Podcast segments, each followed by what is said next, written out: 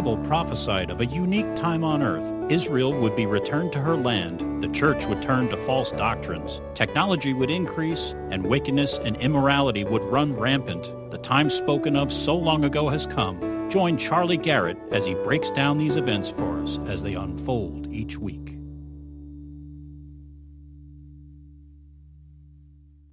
And let's see, we've got um, the fourteenth of January twenty eighteen, nice and cold out there in Sarasota today.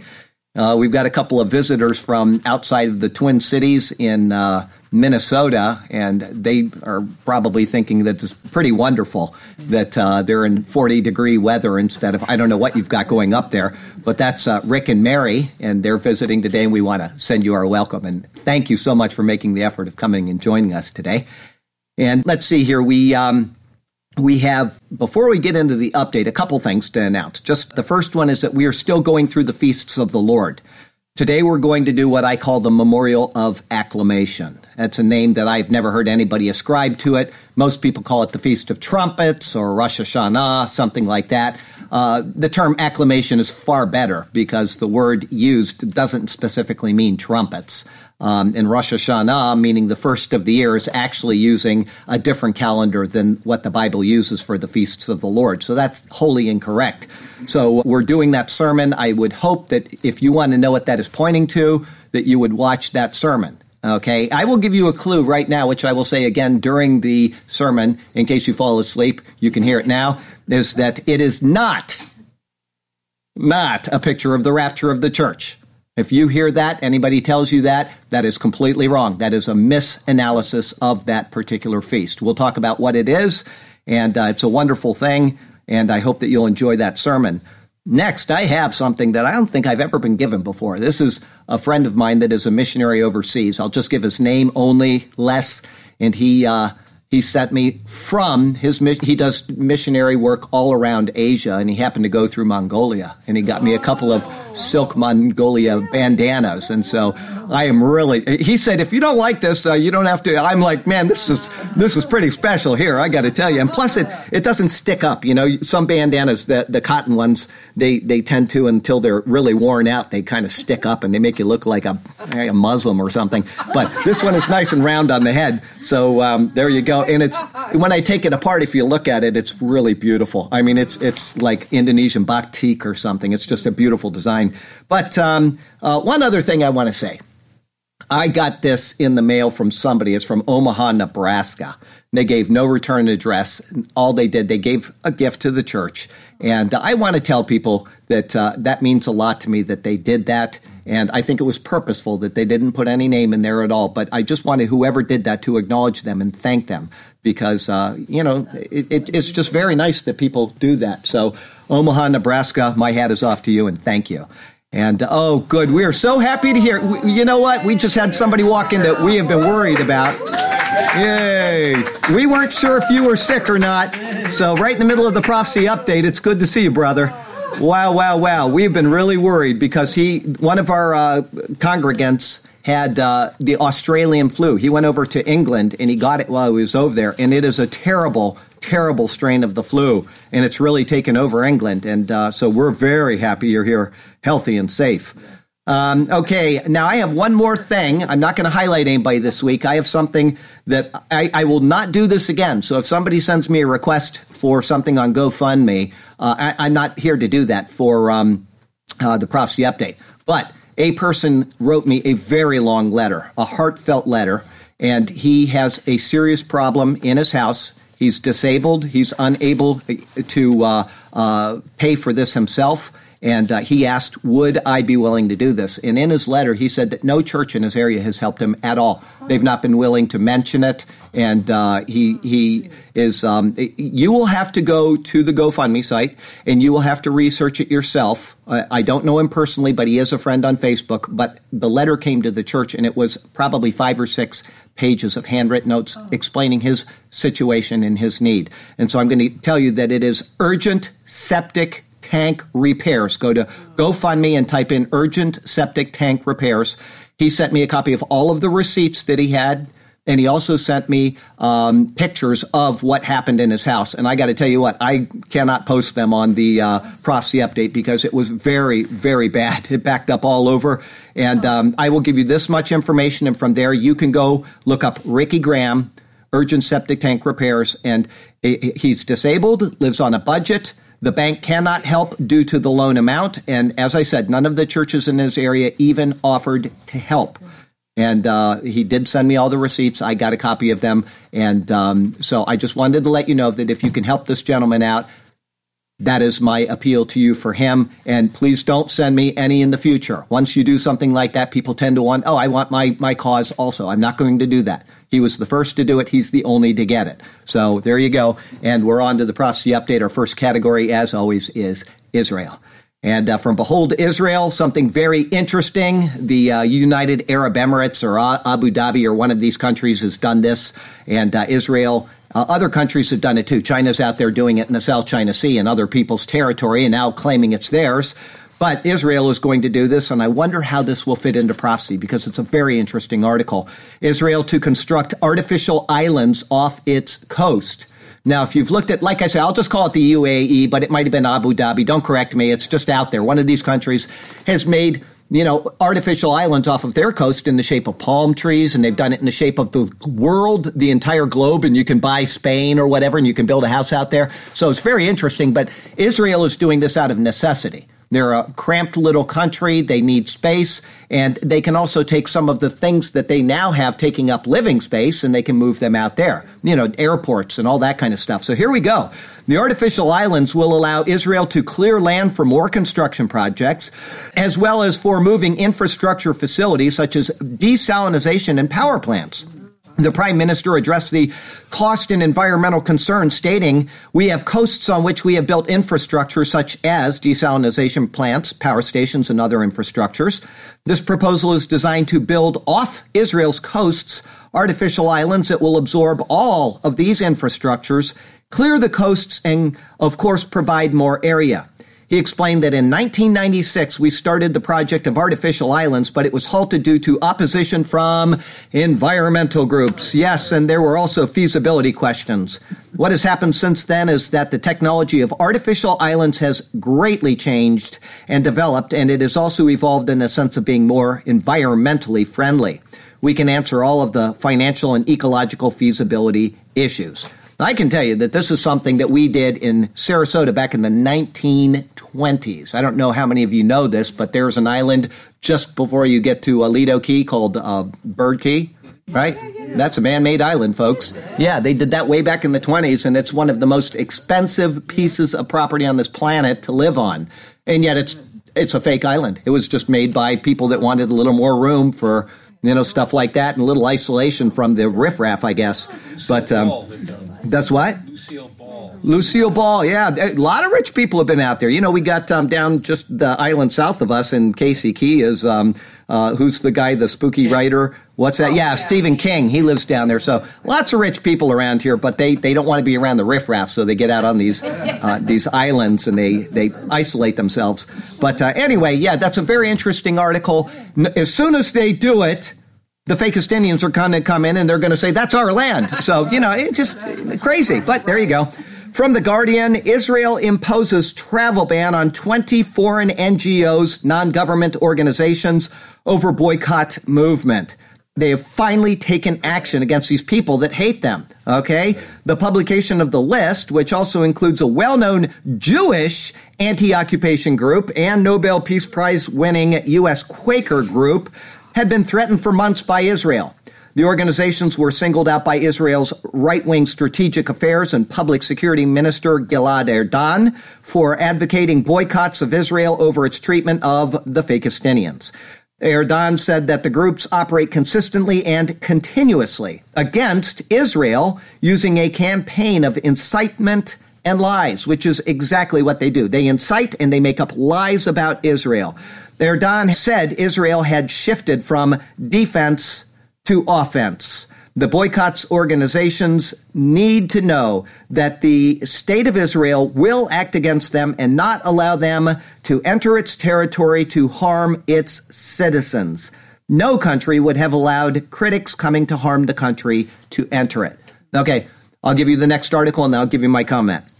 From the Times of Israel, rights groups slam ban on entry to Israel for B D S activists, saying Israel was trying to coerce opponents of the occupation, including U S Jews, into silence. Now, this is a sovereign nation. They have their own laws. They don't need people coming in and bad-mouthing them, which is exactly what these people do. They trash them every chance they get. Go on the websites of these people, and you will be appalled at what they say about Israel, making things up, lying continuously, and they get free reign into Israel. Here's my thought.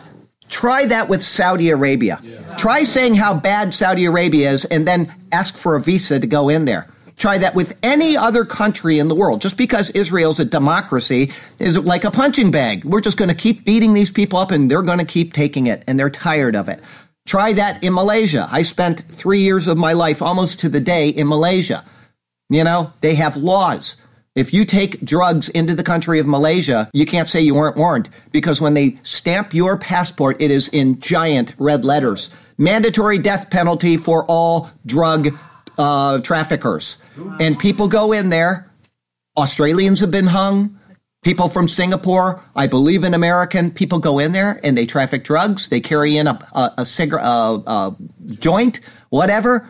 And there is one appeal to the king of Malaysia, and then they hang you. And that is it. They do not tolerate that. Countries have the right to exercise whatever laws they pass. If you don't like their laws, don't go to their countries. Israel is no different. I'm so glad they're standing up for these against these people. From Aretz Shiva, report, Saudi Arabia working with Israel against Iran. We've seen this three times in the past four months. Another one, the Swiss newspaper Basler Zeitung reported that Israel and Saudi Arabia are working together to fight Iran's expanding presence in the Middle East. Now imagine that. Could you anybody have imagined this five years ago? I couldn't have. According to the report, the two countries are cooperating significantly in the areas of military issues and security on strategic issues, despite the fact that they have no open diplomatic ties. Another report said that the shared interest in preventing Iran from establishing itself through the Middle East with a land corridor to the Mediterranean Sea has caused the Saudis to debate purchasing Israeli-made military equipment and defense systems.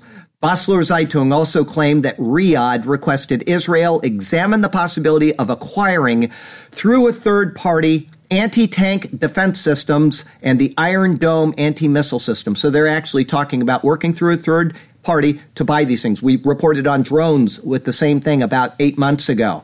Okay, recently there were several reports of Israeli and Saudi official officials meeting, though neither side disclosed the topics and discussions, okay? But this is a very, very important thing that we're seeing here, because it's exactly what the Bible says in Ezekiel thirty-eight, that countries like Saudi Arabia are going to stand back and they're going to say, we are not getting involved when Gog Magog comes against Israel. They're not specifically aligned with them, except against Iran, but they are not going to be a part of, remember now, nineteen forty-eight, when Israel declared its sovereignty as a nation, every Muslim nation on the planet, every one of them declared war immediately against Israel. And they came against Israel, and they were defeated. In nineteen sixty-seven, Jordan didn't want to get involved. They got suckered into it, and they got spanked again. They won't be doing this a third time, and Saudi Arabia is not going to as well. They know that Israel can destroy them. They're going to say, well, if you guys want to come in and destroy them, go ahead. Then we'll get the plunder, right? But they are not going to do it, and that's what the Bible says. Uh, there's a couple other things I've mentioned before, but it's worth remembering, is that if Israel's attacked by Saudi Arabia, all Israel has to do is send off one bomb, and it doesn't need to be a nuke, and it needs to land on the Black Stone down there in Mecca, and that is the end of Islam, and they know that. So they cannot take that type of a chance. Egypt cannot come against Israel, because if Israel sends one bomb, not even a nuke, into the Aswan Dam, Egypt will cease to exist in thirty minutes. The entire country will be flooded and devastated. It might be longer than thirty minutes to get the water down there, but it will happen. And they know these things. They are not coming against them. And instead, they're making these side alliances with them. It is a marvelous age to live in, to see what's going on in the world. Christian News, I have no article for you, just a commentary, which I was so mad when a friend sent this to me that I thought this is our update on Christian News today. It's from Vail Daily. This was written by a um, Presbyterian minister named Jack Van Enns. Now, remember, this is a Presbyterian minister. I'm I'm I'm a Bible guy, right? Why are there so many evangelical friends of Israel, he asks. The two-faced Roman god Janus symbolizes why many evangelical Christians support the state of Israel in recognizing Jerusalem as its capital. Like the Roman god Janus, evangelicals present two faces that look opposite from each other when they endorse Jerusalem as Israel's capital. So they're saying we're two-faced on this, okay? We support this. We believe that Israel's back in the land for a reason. Whatever that reason is, we believe it is part of God's plan, and we support the transfer of Jerusalem to them for that reason, okay? He's saying that's two-faced. He goes on. He says one profile faces the past, reminding evangelicals of an eternal pact God sealed with Abraham, giving him land upon which modern Jerusalem is built. Evangelicals also face the immediate future. They say God approves President Trump's December sixth declaration of support for Jerusalem as Israel's capital. Well, whether you agree with that or not, we can tell you that if you take the opposite stand, God certainly disapproves of it because the Bible says that. Now, whether God approves of Donald Trump's decision or not can be debatable, all right? I believe he does. I believe that he did the right thing, and I believe that we will be favored because of that. Even if we have a complete, total economic collapse tomorrow, that's not an indication that God isn't favoring us, okay? A lot of very important things have happened in our nation's history during economic downturns, okay? But just so you know that if the economy does go down, the left is going to say, see, God hates Donald Trump. So be ready for that. But um, in their declaration of support for Jerusalem as Israel's capital, evangelicals believe the ancient divine promise of land to Abraham applies to the modern state of Israel established in nineteen forty-eight. And then he quotes the Bible, Genesis twelve, the Lord said to Abram, go from your country to the land that I will show you. The site Jerusalem, he puts in parentheses, I will make you a great nation. Okay, so he's citing that.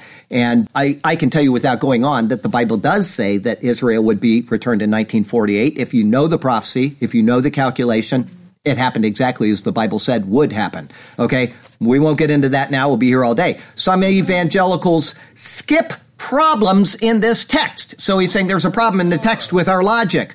Abraham didn't govern a nation state as if that has any relevance on it at all. He was a man in a tent that was called out. You can't have a nation state when you're the first person called into the land. So that's a complete, this guy uses as many fallacies in what he writes as anybody I've ever seen. This is a very unclear thinking person. And I posted as such on the article to let him know that. But he said his people, meaning Abraham, were Hebraic nomads. And then he says, uh, see Genesis. No, I'm saying that. See Genesis fifteen, twelve through twenty-one. So I'll take you there very quickly. Genesis fifteen, this is my comment. Uh, I, I don't know why I put it down there, but I put a couple references that we should probably read. Genesis fifteen, twelve through twenty-one says, oh yeah, now when the sun was going down, a deep sleep fell upon Abram, and behold, horror and great darkness fell upon him. Then he said to Abram, know certainly that your descendants will be strangers in a land that is not theirs, and will serve them, and they will afflict them four hundred years. And also the nation whom they shall serve, I will judge afterward. They shall come out with great possession. So he didn't just promise it to a bunch of nomads. He promised it to an entire nation while something else was going on in the land of Canaan, which is explicitly stated in the Bible.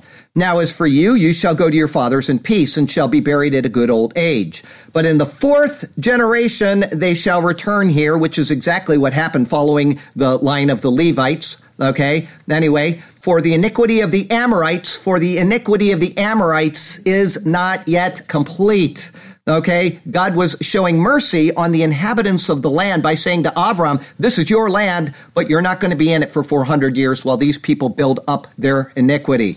Okay, and it came to pass when the sun went down and it was dark that behold, there appeared a smoking oven and a burning torch that passed between those pieces. On the same day, the Lord made a covenant with Abram saying, to your descendants, I have given this land, to you and your descendants, from the river of the Egypt to the great river, the river Euphrates, the Kenites, the Kenizzites, the Cadmonites, the Hittites, the Perizzites, and the Rephaim, the Amorites, the Canaanites, the Girgashites, and the Jebusites. A lot of sites there, but uh, most of them are gone completely from history. Some of them have descendants out there still milling around. But if you noticed, he promised all the way up to the Euphrates, and that is coming soon to a world near you. Okay, but we'll go on. Is it correct then to superimpose ancient promises of a special land for Jews on contemporary Israelis? Well, if you read the Bible in context, the answer is yes. Ancient Hebrews occupied the land of Canaan after evicting tribes such as the Kenites, the Kenizzites, the Hittites, and other native people. He cites Exodus three eight there. These Hebrews believed, he, he says, believed God wanted them to show no mercy to the primitive Canaanites. Okay, he goes on. He says, invading Hebrews rid the land of any artifacts of Canaanite culture. And then he cites Deuteronomy seven two and twelve three, which tells them exactly what he says is a belief as God's word to do so. Go in there and spare nobody, or lest they will be a snare around your neck, et cetera. All the things that he told them. Destroy the people of the land. Why? I gave you the answer about three sentences ago, because God gave them four hundred years to repent and turn back to him, and they didn't. They just got worse and worse and worse. And finally, the long suffering of the Lord was over, and it was time to rid the land of Canaan. He did that in the year sixteen fifty-six from the creation of the world, when he destroyed the world by flood. He's going to do it again in the tribulation period when he destroys the world by fire. Thank you. The Lord only takes so much from his rebellious people. Okay? It's right there. And he says, well, they believed. They didn't have to believe. They were ordered by the Lord in his word, the sovereign creator of all things, to do these things. We'll go on. He says, um, doesn't their defense of atrocities sound frontier? So he's saying that what the Hebrews did in going into Canaan at the word of the Lord was an atrocity. This is supposedly a Presbyterian minister, okay? Did God really tell Christians to rout savages from their lands? He goes, Christian Protestants' justification for dislodging Native Americans from sacred lands on the frontier. Did God really tell Christians to rout savages from their lands? Okay, that's a fallacy. Why is it a fallacy? Because it's completely irrelevant to what the Bible says.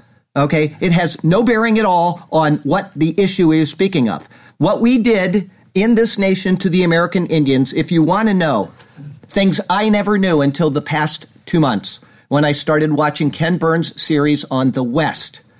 And the treatment of the native Indians in this nation was horrific. Promises made, promises broken, families killed because they had that color skin. On and on. It happened to the Mexican Americans that occupied uh, California since way, way back. Okay? Horrific. We cannot justify what happened there, but we also cannot equate it to what the Lord said to do in his word in the land of Canaan. Okay? Now, I, I will say that in destroying, we built. I'm not trying to in any way justify what happened to the people of this land in any way. Lives were lost and it was not correct. We are not as Christians to go out and slaughter masses of people in order to convert. That's what Islam teaches. Okay? But in America, we destroyed and we rebuilt, and now all of those people have a chance to be a part of this society. If people want to bring up the past and what is old, that's their deal. They want to bring that up, but we have a nation which was built and which allowed people eventually to assimilate into this country, regardless of race, creed, color, religion, or anything else. So he is using fallacies, and we cannot use that argument, but I would recommend you watch The West by Ken Burns. It is an outstanding series, and it brought me to tears many times. We'll go on. It says here, is some evangelicals ignore these thorny questions? Well, they're not thorny questions. It doesn't matter what happened in the United States of America when we're speaking about the land of Israel and the edict of God. That is what matters, is the sovereign creator of all things has a right, a right to do whatever he wishes, and he will never violate his own moral character in the process. He will not violate his righteousness. He will not violate his justice. He was just, and he gave those people a chance. He is righteous, and he took away that chance when the fullness of their iniquity was revealed. This is the sovereign God that can do these things. We'll go on. He says um, they support Jerusalem as Israel's capital because that's God's game plan. Well, yeah, that's that's what it is. Okay. While this decision, Trump's decree that Jerusalem uh, be declared Israel's capital, was not made exclusively in response to evangelicals, it would not have been made without the evangelical influence, declared Johnny Moore, who serves on President Trump's Evangelical Advisory Board. So we helped spur our president in the right direction, and that is true. There's no doubt about that. But what does it say in the Bible about having many counselors for a leader, right? And if you want the right counselors, you go to Christians. You go to people that understand this word in context as the Lord expects of us. That's where you go. And he has done that in most instances. I understand that the people that stood around him and prayed over him, and people want to hold that against him and say, well, they're not really Christians, and so he can't really be a Christian. I've had people email me that in recent weeks, and my response is the same to each one of them. You are saved not by who led you to the Lord. You are saved by the Lord. If you say, I understand that Jesus died for my sins, if you say, I believe that God raised him from the dead to justify me, you are saved. Romans, go read it. We, that's a fallacy. It's a, what's called a source fallacy. It doesn't matter who led somebody to the Lord. Guess what? I was in the store right down here when I met the Lord how many years ago. I had my own store, and some people came in, and guess who they were? Jehovah's Witnesses, right? You talk about a source fallacy. Well, you can't be saved. You were led to the Lord by a Jehovah's Witness. No, he opened my Bible and he said, look at that verse. So who was it that converted me? That numbskull? Or was it the word of God? Right? We've got to be careful about fallacies. Fallacies in thinking always show us ignorant. They cause problems. If you want to know what fallacies are, go to Wikipedia and just type in fallacy. And you can read dozens of different types of fallacies, red herrings and smokescreens. Who was the king of smokescreens? He was in office about four presidents ago. The king of smokescreens. Bill Clinton, right? Red herrings, genetic fallacies, source fallacies. They all are things that we need to not get engaged in. Let's go on, though. Oh, all right. We got um, Trump's decision, the decree.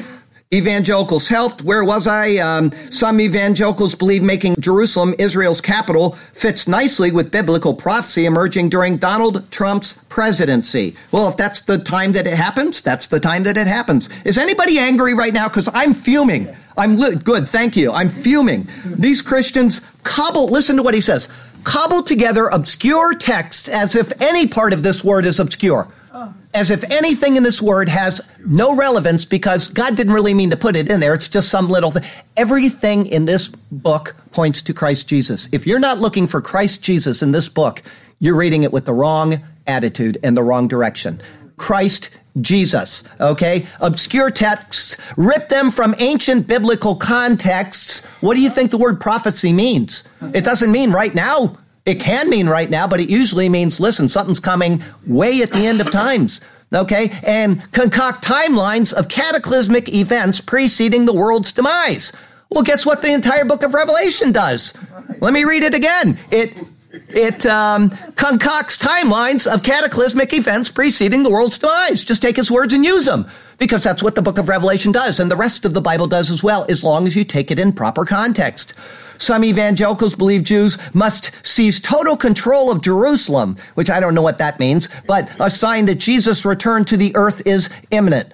The prophecy, how near Jerusalem and uh, apa, what's the word? apocalyptic, thank you, battle will erupt in which two-thirds of the Jews are killed. So he says, well, that's what evangelicals believe. Two-thirds of the Jews of the world are going to get killed. Well, let me read you something. Zechariah thirteen, verse eight. Tell me if this has ever been fulfilled in history, okay?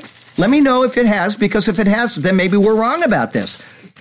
Uh, Zechariah thirteen, verse eight says, and it shall come to pass in all the land, says the Lord, that two-thirds in it shall be cut off and die. It's future to us now. It hasn't happened, so how can we be concocting something? It's going to happen someday. It's probably going to happen now, in our lifetimes. The remaining third either confess Jesus as their Messiah or are damned. So he's saying, well, if you don't confess Jesus as your Messiah, according to evangelical, you're damned, right? Well, what kind of a Presbyterian minister is he? Here's what I want to read you something.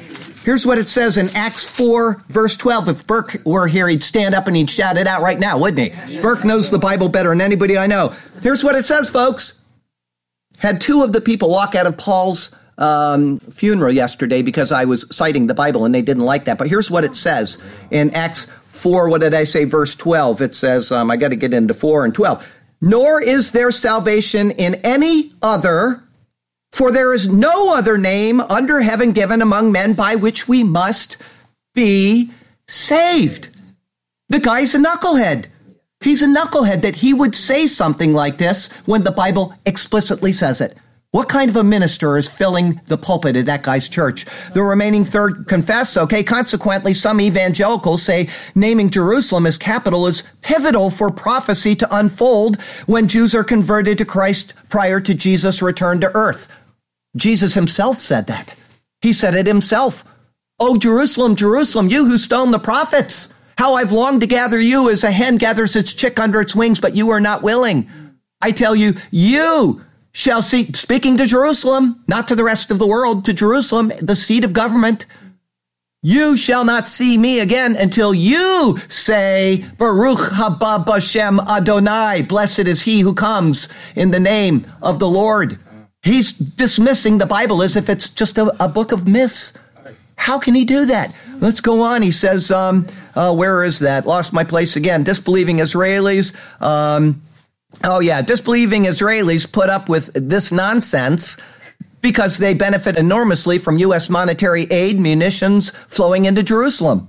In response, so it's all our fault that they even like us at all in Israel. If we didn't, then we could get rid of that stupid Jewish problem, right? That's what he's kind of saying there, okay? In response, evangelicals support Israelis who are ripe for conversion to Christ. Well, isn't that our job? Isn't that our job is to tell the people about Christ? It doesn't matter if they're Jew or Gentile. That's our job.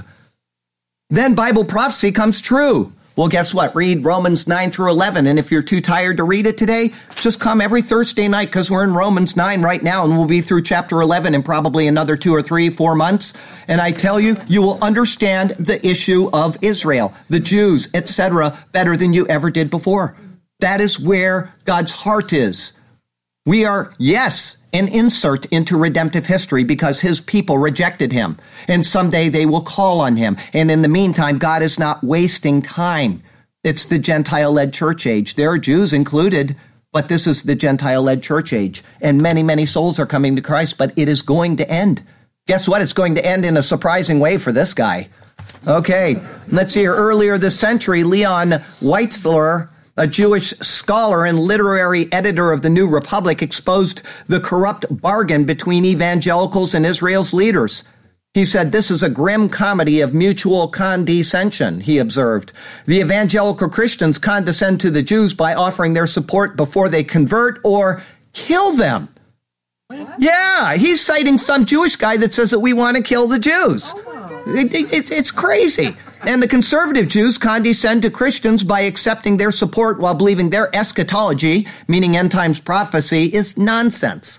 They do believe that. The Jews believe it's nonsense, and that's fine.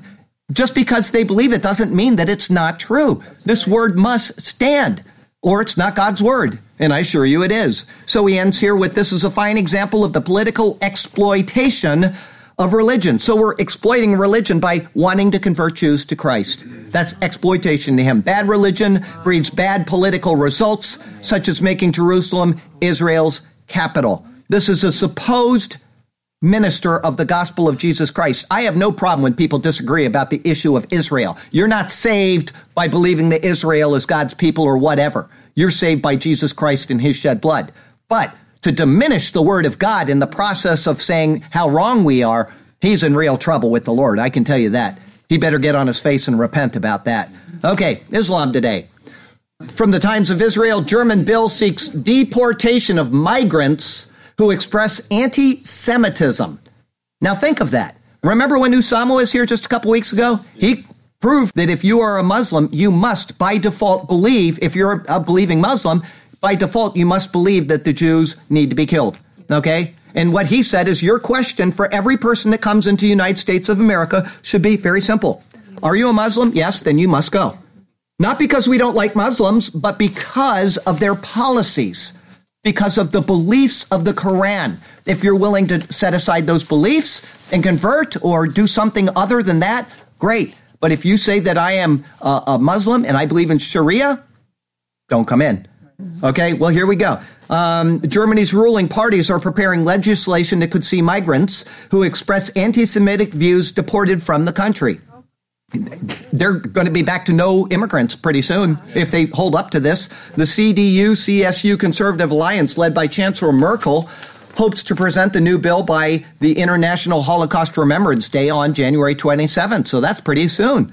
The draft legislation states that absolute acceptance of Jewish life is a benchmark for successful integration. If they actually hold to that policy, people are going to have to go back to all of these countries. I don't know if they're going to do it, but it's one thing to pass a law. It's another thing to enforce the law. We'll see where that happens. Anyone, he says, who rejects Jewish life in Germany or questions Israel's right to exist cannot have a place in our country. That's the deputy chairman of the C D U C S U parliamentary group. He said that Berlin must resolutely oppose the anti-Semitism of migrants with an Arab background and from African countries. Migrants found guilty of anti-Semitic speech could, there you go, face deportation. It should say they must. That should be the end of that law. They must leave if they support this ideology. Mail Online. This is a very good article. Very short. Remember the person's name for later. A French mayor is accused of being anti-Muslim for scrapping pork-free school meals, saying they are anti-Republican. Pork-free school meals have been scrapped from a French school district. National Front Mayor Julian, that's his name, Julian Sanchez, called the scheme anti-Republican. Sanchez has been accused, now they throw in a red herring, this is another fallacy, has been accused of being anti-Muslim and anti Jewish for his move. Have you ever, anybody here, have you ever seen a Jewish person complain about pork on a school menu? I grew up with lots of Jews here in Sarasota. What do they do? They pack their lunches for their children and they say that's not kosher food there, right? Or they eat it. Or they, yeah. Well, yeah, that's true. A lot of Jews are not observant. But I will tell you that if they want kosher meat, what do they do? They open a business that says kosher meats and they start making a profit, right? You see it all over America, the land of the free and the home of the brave. When a Muslim moves into a town, they demand that you serve halal in your store or they will sue you. They don't just start their own halal stores. Now, there are halal stores out there, but when they're not available and nobody's inspired enough to actually get out and get to work, then they just sue. Okay, so that's a red herring as well, right there, anti-Jewish move. But he did the right thing. You are not required to give people a special diet. If people can't eat certain things, then they need to be prepared for that. Okay, B B C, Macron tells Erdogan, no chance of Turkey joining the E U. This is big. This is a very big article here. It's been coming. And now it is out in the open. He openly said it with his mouth. At a joint news conference in Paris, Mister Macron said that there were differences over human rights since Turkey's purges following a failed coup in twenty sixteen. Mister Erdogan said Turkey was tired of constantly imploring to join the E U, something that if he did, we would not have them as a part of Gog Magog, would we? But now this is all being moved off to the east. It's all being moved off to these. This is a very important thing that happened here. Mister Erdogan, I said that. Mister Macron said it was time to end the hypocrisy of pretending that there was any prospect of an advance in Turkey's membership talks. It is done. The two leaders promised to deepen their cooperation in the fight against extremism.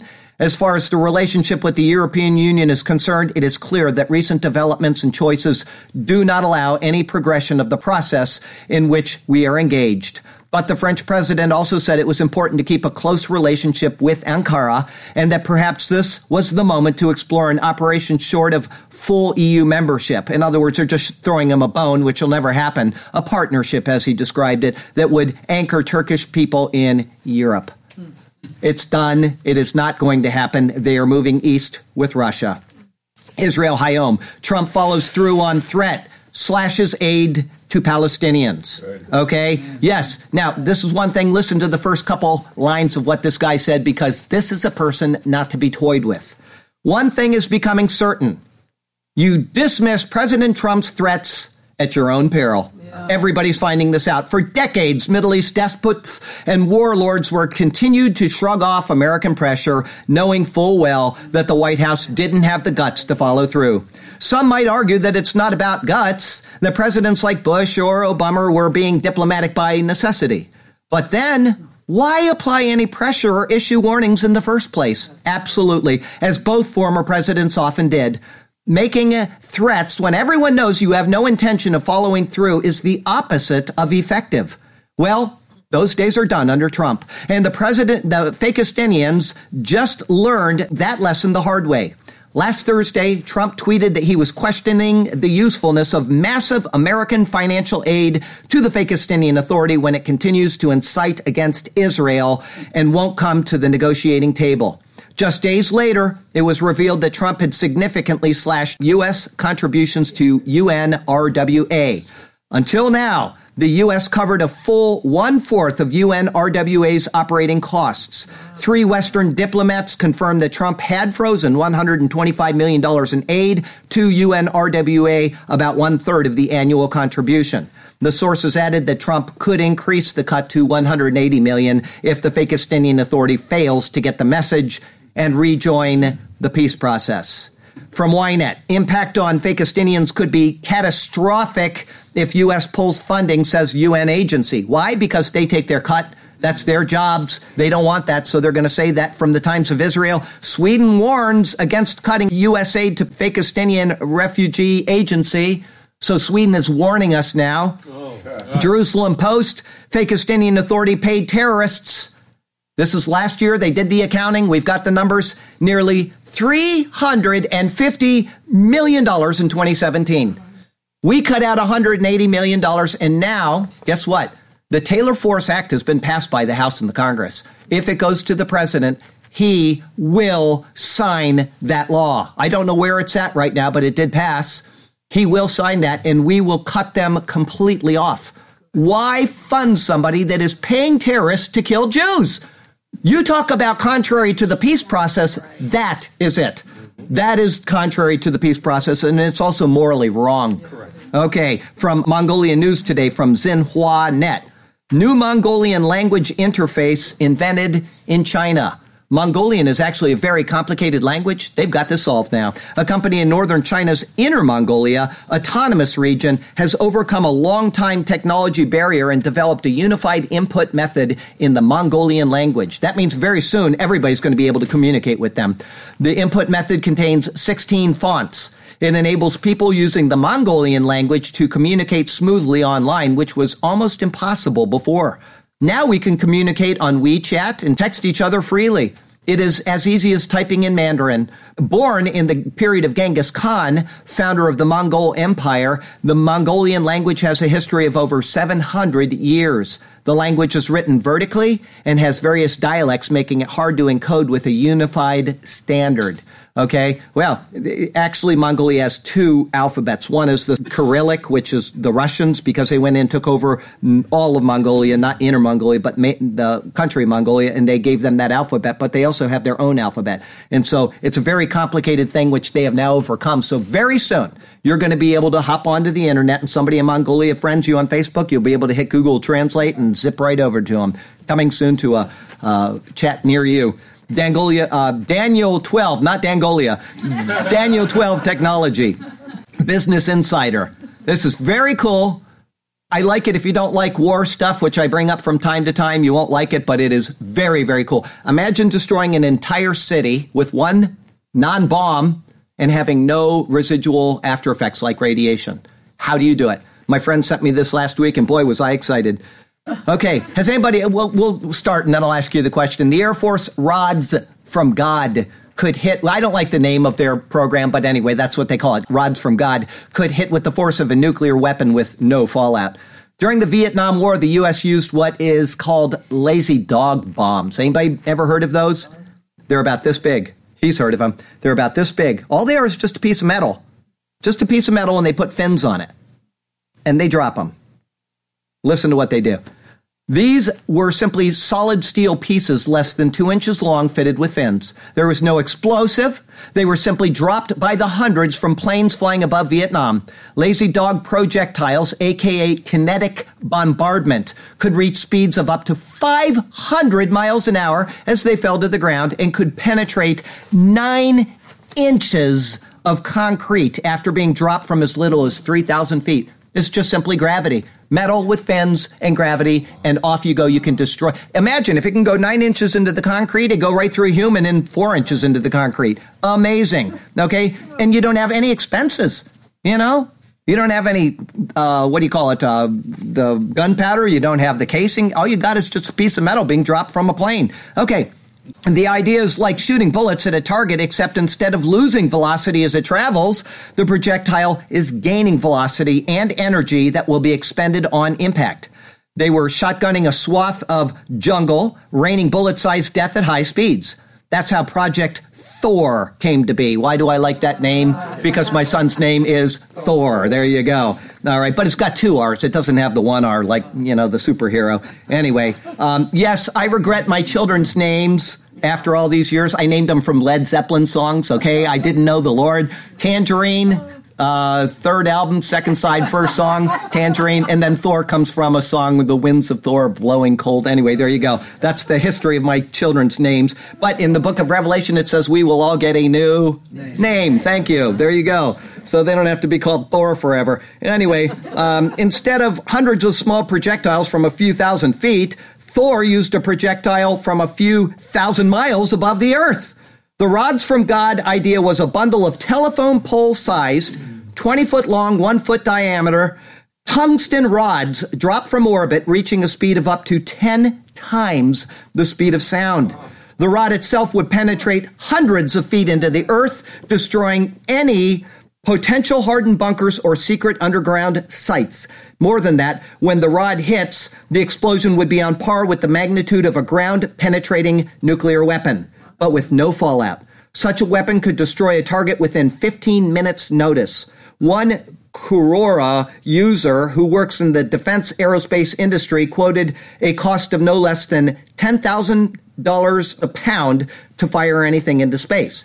With twenty cubic feet of dense tungsten weighing in at just over twenty-four thousand pounds, the math is easy. Just one of the rods would be prohibitively expensive. The cost of two hundred thirty million dollars a rod was unimaginable during the Cold War. These days, not so much. In other words, the cost has come down. They can now afford these. The Bush admin even considered revisiting the idea to hit underground nuclear sites in rogue nations in the years following nine eleven. The trouble with the nuclear payload is that it isn't designed to penetrate deep into the surface, and the fallout from a nuclear device can be devastating to surrounding, potentially friendly areas. A core takeaway from the concept of weapons like Project Thor's is that the hypersonic weapons pack a significant punch and may be the future of global warfare. You just drop a rod from ten thousand miles up in the sky or however far it is, and you got a mini nuclear bomb with no fallout. Amazing. What do people think of? From Revelation plagues today. That's a plague all by itself. Uh, L A Times says severe flu brings medicine shortages, packed E Rs, and rising death toll in California. Have they not had a lot of punches in the past three months in California? Maybe four. Unbelievable. Yeah, wake up. So many people have fallen sick with influenza in California that pharmacies have run out of flu medicines. Emergency rooms are packed and the death toll is rising higher than in previous years. Health officials said that Friday, twenty-seven people younger than sixty-five have died of the flu in California since October, compared with three at the same time last year, sixty-five instead of three. Nationwide and in California, flu activity spiked sharply in late December and continues to grow. The emergency room at U C L A Medical Center in Santa Monica is typically treating about one hundred forty patients a day, but at least one day this week they had more than two hundred, mostly because of the flu. Most people in California and nationwide are catching a strain of influenza known as H three N two. If that's what I got, I can tell you it is terrible. I'm still, I can't breathe well now after getting excited. I swept out front before you all came this morning. I was winded by sweeping. Imagine that. Which the flu vaccine typically doesn't work against as well. There you go. People tell me, I didn't you get your flu vaccine? Well, guess what? Doesn't work anyway. Okay, national health officials say the vaccine might only be about thirty-two percent effective this year, which could be contributing to the high number of people falling ill. H three N two is also a particularly dangerous strain of the flu, experts say. Mail Online, dreaded Aussie flu. Thank goodness our brother is okay. Outbreak is unpredictable. Expert warns as official figures show cases of the killer virus have soared by seventy percent in a single week. U K has got a lot of trouble. Government figures show two thousand eight hundred ten people have been struck down in the last week alone. Hospitals and G P surgeries have been plunged into chaos due to the sharp rise. Just two areas of the United Kingdom are believed to be free of the potentially fatal bug. From Morality Today, Business Insider. Midnight marriages. What a disgrace. You know, it had to happen, and when they were debating whether it was going to happen, it was a foregone conclusion, but here it is. Midnight marriages usher in Australia's same-sex wedding laws. At the stroke of midnight and the early hours of Tuesday morning, dozens of same-sex couples exchanged wedding vows across Australia as laws making the nation the twenty-sixth in the world to legalize gay marriage took effect. How the mighty have fallen. Breitbart. U K N H S patient asked for female nurse. She's in there. She asked for a female nurse because she needs a cervical smear. She gets a tattooed trans man with stubble. What? Yeah, this is the cost of these type of laws. A woman who requested a female nurse for an intimate procedure was given an obviously male member of the staff with stubble and tattoos who claimed to be a transsexual. When she pointed out what she thought was a mistake, the nurse told her, "My gender is not male, I'm transsexual." Speaking after the examination, which she ultimately decided to abandon, good job, the patient said it was weird where somebody says to you, my gender is not male, and you think, well, what does that even mean? You're clearly a man. In a formal letter of complaint, she objected that people who are not comfortable about this are presented as bigots, and this is kind of how I was made to feel about it. Well, this is what happens in the world when you reject God and when you go with this type of insanity. Now, this is coming soon to an America near you. As soon as Trump is gone, we're going to get somebody else in that's going to be right back on the same path as before. We have, it's terrible. From C N S, Planned Parenthood, your tax dollars, twenty seventeen, we did three hundred twenty-one thousand three hundred eighty-four abortions, got five hundred forty-three point seven million dollars in tax. According to a report by the G A O, Medicaid and the federal Title ten Family Planning Program both provide tax dollars to Planned Parenthood. As summarized in a Congressional Research Service report, Planned Parenthood Federation of America affiliates received four hundred point five six million dollars in Medicaid funding in twenty twelve and sixty-four point three five million dollars in Title ten funding. Trump says he's going to get rid of Planned Parenthood. I hope he can. I hope he can. Because twenty sixteen was a leap year that included three hundred sixty-six days. The three hundred twenty-one thousand three hundred eighty-four abortions Planned Parenthood did during the fiscal twenty sixteen equaled approximately eight hundred seventy-eight for every day of the year. If Planned Parenthood had done its abortions nonstop, twenty-four hours a day for the full year, they would have needed to abort approximately thirty-seven babies every hour, or one every ninety-eight seconds. And our government is paying for this. It is the saddest thing that I read from week to week to week is the abortion issue. And I'm not going to stop doing it. I don't care if it offends people. We need to know what's going on, and we need to speak against it. We need to vote out people that would do this to human life. Other category, Hawaii. Hawaii, a little bit of a scare there, didn't they? Pictures of people picking up manhole covers and dropping their kids into the manholes and covering them back up because they thought that a nuclear bomb was coming their way. And it was all because somebody pushed the wrong button. Can you imagine that? Wow. Okay, that's the world we live in, folks. Zero Hedge. Iran sanctions will help China's petro-yuan. Very important article. Yes, he would do the right thing if he sanctions them, and it's probably going to happen in four months. They're going to do away with this deal. He said you have four months to renegotiate this deal or we are ending it. And they're not going to. They've said openly we are not going to. So in four months, and it may even be sooner, in a few days, President Trump may try to reimpose sanctions on Iran. He didn't, but this is coming soon to a world near you, okay? A dramatic step that could heighten tensions between the two countries. Some analysts believe the move could contribute to a much broader global economic power shift from the U S to China.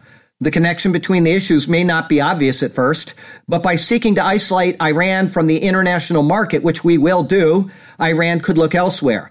Because the global oil trade is conducted in greenbacks, all oil in the world is traded in greenbacks right now, the U S. Treasury was able to restrict Iran's ability to access the global financial system in the past. That made it extremely difficult for Iran to sell its oil prior to the thaw in relations in twenty fifteen, which kept millions of barrels of daily oil production on the sidelines. This time around, however, the U S will likely go it alone. The Trump admin won't have the backing of the international community in its campaign to resurrect sanctions against Iran. In other words, it's going to be us against them, nobody else, okay? Which will make the isolation much more difficult. A few months ago, Goldman Sachs predicted that unilateral sanctions from the U S could affect a few hundred thousand barrels per day from Iran, but without help from the rest of the world, the effort would not curtail nearly the same amount of oil as the last time around. Moreover, some analysts argue that Washington crackdown could merely push Iran to begin selling oil under contracts dominated in the yuan. No longer would greenbacks be used. Once that door is open, it will flood the entire world. Okay, um, oil-dominated oil futures contract, a move that would symbolize as well as contribute to the ascendancy of the Chinese economy as a rival to long-held U S hegemony. Now, do you think that our previous president didn't figure this in, knowing it was a bad deal and that if we got rid of it, he would get his intentions anyway because communist country would start having an ascendancy in the world? As Osama said, our previous president was planting trees. That's a long-term strategy. You plant a tree, you better plan on years before you get your first orange, right? Planting trees. That's what he's doing. And these things were figured out by these people. So if it happens, so what? We do what's morally right and we keep the Lord as our God. We will be okay. That's the way the things work in the world. But there we go. Um, let's see here. Reports suggest China is planning to allow trading in oil futures contract on the Shanghai Futures Exchange on January eighteenth, coming soon to a day near you. Four more days. China has had some false starts in its quest to launch its yuan-denominated futures contract, but the official launch appears to be only days away. The contract will only be powerful to the extent that it becomes highly liquid and widely traded, which will only be achieved when more of the global oil trade is conducted in the currency. Meanwhile, Russia recently announced that it would sell one billion dollars worth of yuan-denominated bonds in twenty eighteen, another move that will bolster the rise of the yuan as a top global currency. Washington could unwittingly accelerate the changeover. President Trump has sought to make America great again, but his effort to isolate Iran could have the side effect of pushing OPEC's third largest exporter onto the Chinese currency, giving a boost to China's rise. That's serious. We'll see where it goes. We have four more months now to consider this option, but I, I can't see how it's going to change because Iran has said we are not renegotiating, and Trump says either, and he's a man of his word. If he says he's going to do it, okay, Mail Online, humans are able. How do I know this is true? This happened just a week ago, before two weeks ago when we were at uh, Bible class on a Thursday night. One of our sisters that attends the church here looked at me and she said, boy, you look sick. She didn't say it directly to me, but she came up later and uh, uh, I had no idea. Humans are able to spot subtle signs of illness in someone's face within seconds of them coming down with the nasty bug scientists discover. She could tell immediately, and I didn't even know I was sick until Saturday when I went to do the interment ceremony. Some signs of sickness are obvious, such as violent cough, researchers say, but some adults with no medical training can spot imperceptible facial changes. I guess we uh, anyway, the cues are uh, we become slightly paler, our faces more swollen, and eyes droopy. The findings could be used by artificial intelligence systems, scientists believe. So now they can teach an A I to tell when somebody's sick even before they know it. Wow. Okay, Zero Hedge, Baltimore residents use GoFundMe to buy heaters for broken, freezing schools. GoFundMe is being used to heat Baltimore schools. And this morning I read an article where they are so upset at their school system because of this. Well, guess what? You keep voting liberal, mm-hmm. That's what you're going to get. Yep. Until you get somebody in there that is reasonably minded about financial issues, which no liberal on this planet is, you're going to have these issues. And then you're going to get angry, of course. Why do you think there's so many people killing each other there?